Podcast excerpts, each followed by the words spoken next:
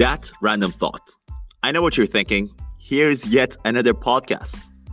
I guess the first question on your mind is, why make a podcast? Let me explain.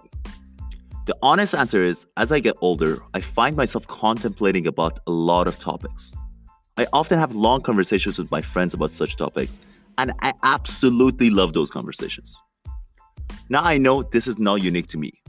As many of us try to figure out life, we have these random thoughts that we like to contemplate on.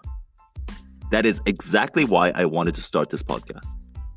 Even if one person listens to this and finds it useful, then this podcast is a success. And if no one else listens, this is going to become a great repository of my thoughts that I can look back on as I get older. The next question on your mind probably is, what specifically this podcast is going to be about?